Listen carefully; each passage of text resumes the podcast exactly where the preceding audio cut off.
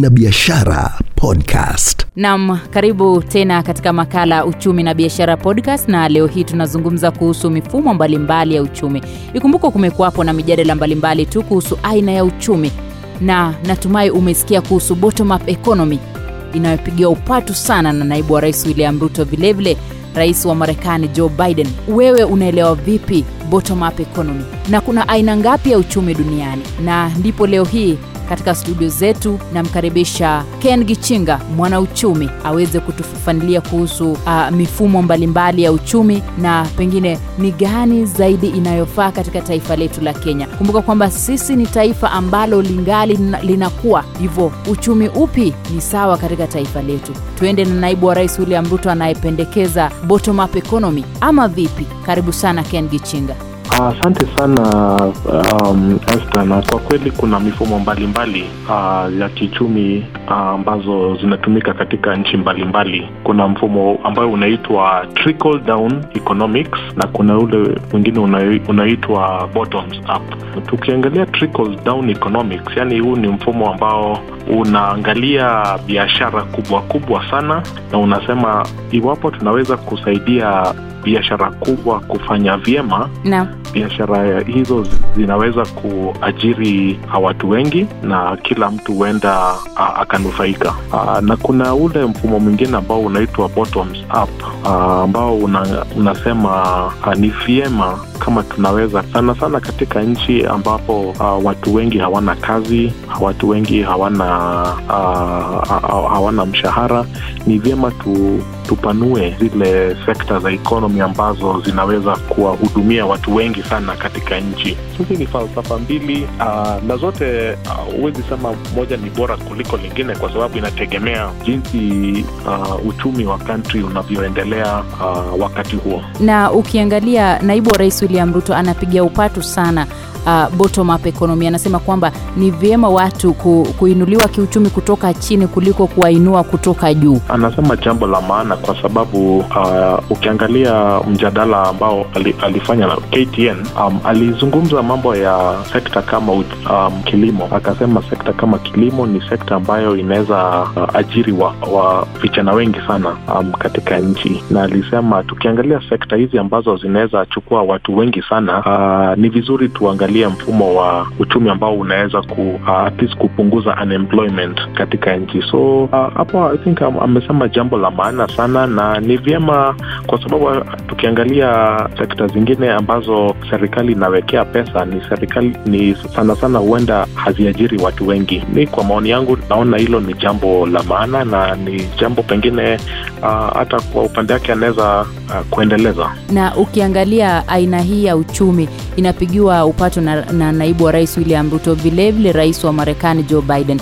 Na ukiangalia marekani ni taifa ambalo tayari limekuwa ukilinganisha na kenya Kwa kweli ukiangalia Marekani na wacha niseme ya kwamba falsafa hizi mbili sana sana zinatokea katika, tumezipata kutoka mfumo ambayo tunaitazama huko Amerika. Ukiangalia siasa za Amerika, kuna ule upande wa Republican na kuna ule upande wa Democrat. Mhm. Uh, ukiangalia upande wa Republican uh, wanapendelea mfumo wa trickle down economics uh, because sana sana uh, wanaona ni vyema kusaidia biashara zikue kwa sababu uh, biashara uh, kubwa kubwa zikifanya vyema uh, huenda uh, vikaajiri watu wengi na uh, manufaa yote ikafikia kila mtu. Sasa hiyo ni falsafa ya sana sana the Republican. mm-hmm. Um, ukiangalia Democrats sana sana wanakwanga upande wa labor, wanaangalianga sana sana watu uh, upande ya wafanyikazi. Na sana sana wangependa uh, na kwa hivyo jinsi wanavyozingatia mambo ya wafanyikazi, uh, jambo la uh, kuajiriwa na kazi ni muhimu kwao. So unaona hata hao wanapenda wanapenda mfumo wa uh, bottoms up, hiyo inazingatia mambo ya uh, wafanyikazi kuajiriwa uh, na kadhalika. So mi kwa upande wangu ni vizuri tuwe na mfumo wa siasa ambao unaweza mm-hmm. na ukiona amerika unaona uh, mara moja uongozi unaenda kwa republican mara nyingine unaenda kwa yeah, democrat. Na mimi naona hivyo ndio ingekuwa vizuri sana. Ikiwa siasa ya kenya itaendele itaenda hiyo njia ambapo uh, awamu moja unaona ni uh, wao ambao wanapendekeza biashara kubwa kubwa. Tena awamu ingine ni wale wanapendekeza mambo ya wafanyikazi na trade unions. Ninaona tungekuwa na society ambao ni balanced sana. Na uh, bwana kichinga tunapozungumzia kuhusu mixed up economy tunamaanisha nini? Kuna sana sana um, sekta tatu kubwa katika kila uchumi. Mhm. uh, sekta ya kwanza ni ile ya uh, ukulima na agriculture. Sekta ya pili ni ile ya viwanda na utengenezaji. Na sekta ya tatu ni services huduma. Mm-hmm. uh, na kila economy lazima ipate uh, nafasi yake katika hizo tatu. Kuna zile kama ukiangalia bara ya afrika bara la afrika utaona nchi nyingi sana bado ziko mfumo wa um, ukulima. Uh, lakini ukienda uh, bara ya uropa ama marekani unaona wako na huduma sana sana. Na hata kenya pia ni kama tunaegemea upande wa huduma sana sana hiyo mix inaweza tokea kwa mfumo wa uchumi ambao unaunganisha uh, sekta hizo tatu. Huu ni Uchumi na Biashara Podcast. umezungumzia kilimo Mhm. na ukiangalia uh, katika makadirio ya bajeti uh, mwaka huu wa kifedha 2021-22 sekta ya kilimo imetengewa fedha kidogo sana asilimia 2.4 na ukiangalia kilimo ni uti wa mgongo wa taifa. Ha, kwa kweli hilo ni jambo ambalo nimezungumzia sana. Nikasema uh, ni lazima tupatie ukulima nafasi yake kwa sababu ukulima unachangia gdp ya kenya asilimia thelathini na nne. Na ni sekta kubwa ni ile sekta ya kubwa sana katika nchi ya kenya. So ikiwa tuta, tutatenga asilimia mbili katika hiyo sekta hilo si jambo vyema na si jambo la busara. Kwa sababu mwaka wa elfu mbili kumi na nne nchi nyingi katika afrika zilikutana kantri ya new guinea mji unaitwa malabo. Mhm. na zika nchi hizo zote zikaahidi ya kwamba kwenda mbele nchi zote zitakuwa zikitenga at least uh, asilimia kumi ya bajeti. Sasa ni jambo la kuhuzunisha sana ya kwamba miaka sita bado ya utangazaji huo bado hatujaona serikali ikitenga pesa mingi sana. Jambo la pili ni kuwa ukulima ni sekta ambalo limekuwa iko katika mfumo wa ugatuzi na hatujaona kaunti zikiweza kusaidiwa ku- kufanya kilima vizuri. Because kwa sababu ukiangalia sekta kama kiambu Mhm. uh, sahizi sekta kama kiambu ni pengine hata hakuna pahali pa kulima kwa sababu akaunti yote imekuwa ni manyumba Mhm. na maduka na mamall watu wamejenga vijiji pia watu wamejenga vijiji sasa unashindwa kiambu ikiwa peke yake inaweza kujilisha. Magavana wana jukumu kubwa sana la kutenga ardhi ya kulima kila kaunti kusema hili ni sehemu ya kulima na hatutaweka vijiji kwa sababu ni lazima kila kaunti iweze um, kujimudu. Sasa ukiona vitu kama hivyo haviendi vizuri uh, kwa kweli inatuhuzunisha sana kwa sababu sasa inafanya kenya tuna tuna import tunaleta vyakula Mhm. mingi sana kutoka nchi mbalimbali ukiona kwa sababu inashangaza una, unapata taifa la kenya linaagiza mahindi kutoka uganda kutoka tanzania kutoka uchina na hata mexico ndio na kweli unapata hata vitunguu vinatoka uchina una una unashindwa unashindwa ni, ni itakuwaje sasa ikiwa tu, tukiwa katika uh, uadui na nchi hizi kutuuzia chakula hizo tuta, tunaweza kujipata katika changamoto kubwa sana. Mhm. na so ni lazima kila nchi iweze um, kujimudu katika area, uh, katika ule area ya vya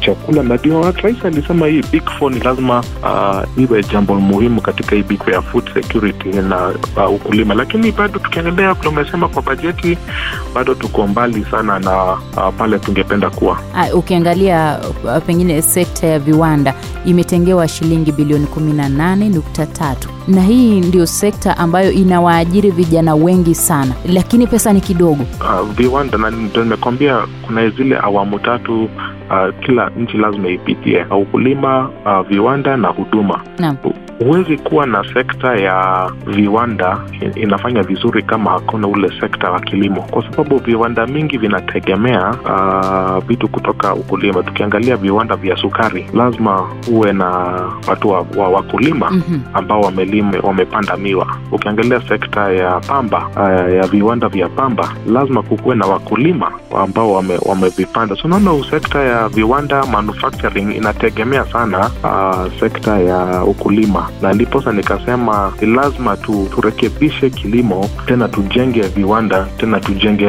um, huduma. Hivyo ndio ekonomi, uchumi bora nchi, uh, katika dunia zina hiyo ndio njia ambazo zinakuwa zina, zinakuwa haraka sana. Huu ni Uchumi na Biashara Podcast. kulingana na wewe unatoa ushauri gani? Tufuate mfumo upi wa kiuchumi kama taifa la kenya? Kwa sababu sasa kila kiongozi atakuwa anakuja anasema tufuate huu tufuate ule. Kwa kweli mi nikiona Kenya ninaona uh, kuna vijana wengi sana ambao hawana kazi, wengi sana.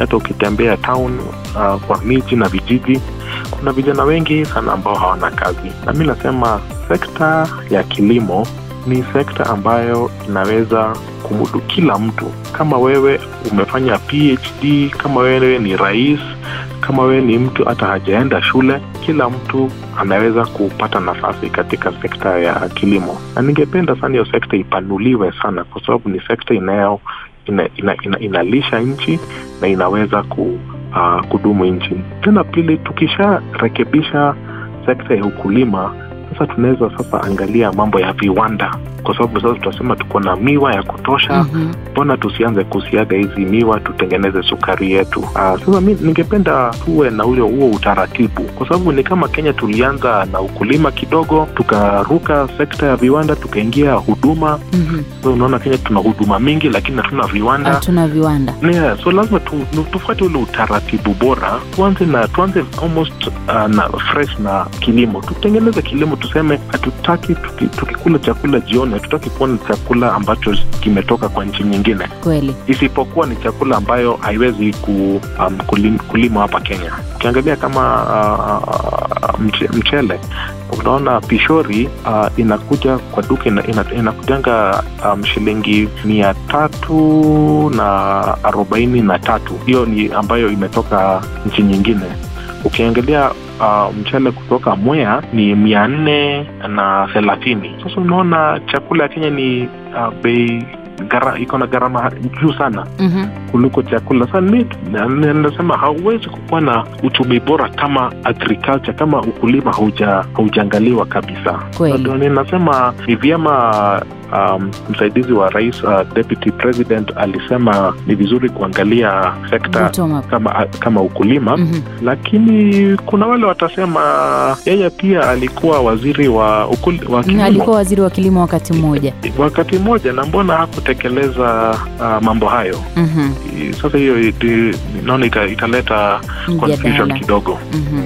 wewe kama mwanauchumi mnasimama wapi? Kwa sababu sasa wanasiasa ni kama wanatuendesha katika hii, hi taifa. Tukuwe na utaratibu. Utaratibu na utaratibu si kitu ambalo linatoka kwa anga linakuja tu siku moja. Ni kitu tunajenga. So lazima tuseme ni lazima vijana mambo ya vijana kukua kwa mitaa na hawana kazi. Hilo si jambo nzuri. Mambo na ukiangalia uzuri wa sekta kama ya ukulima ya kilimo unaona kuna ardhi mingi sana kenya ambayo haitumiwi na kuna vijana wengi sana ambao hawana kazi Mhm. sasa mbona tusianze kutenga hizi ardhi ambayo hazitumiwi tuangalia wa vijana wote ambao hawana kazi tuwaweke katika uh, groups ndogo ndogo tuseme nyinyi mufanye watermelon nyinyi mufanye hivi na at least mukuwe mnapata pesa na mnachangia katika kulisha nchi kwa sababu mimi shida kubwa sana ni kukuwa na nchi unaweza kuwa na gdp country- nchi iko na pesa mingi lakini kama idadi kubwa sana ya vijana wanakaa tu kwa mitaa pombe ama kwa, kwa uraibu wako kwa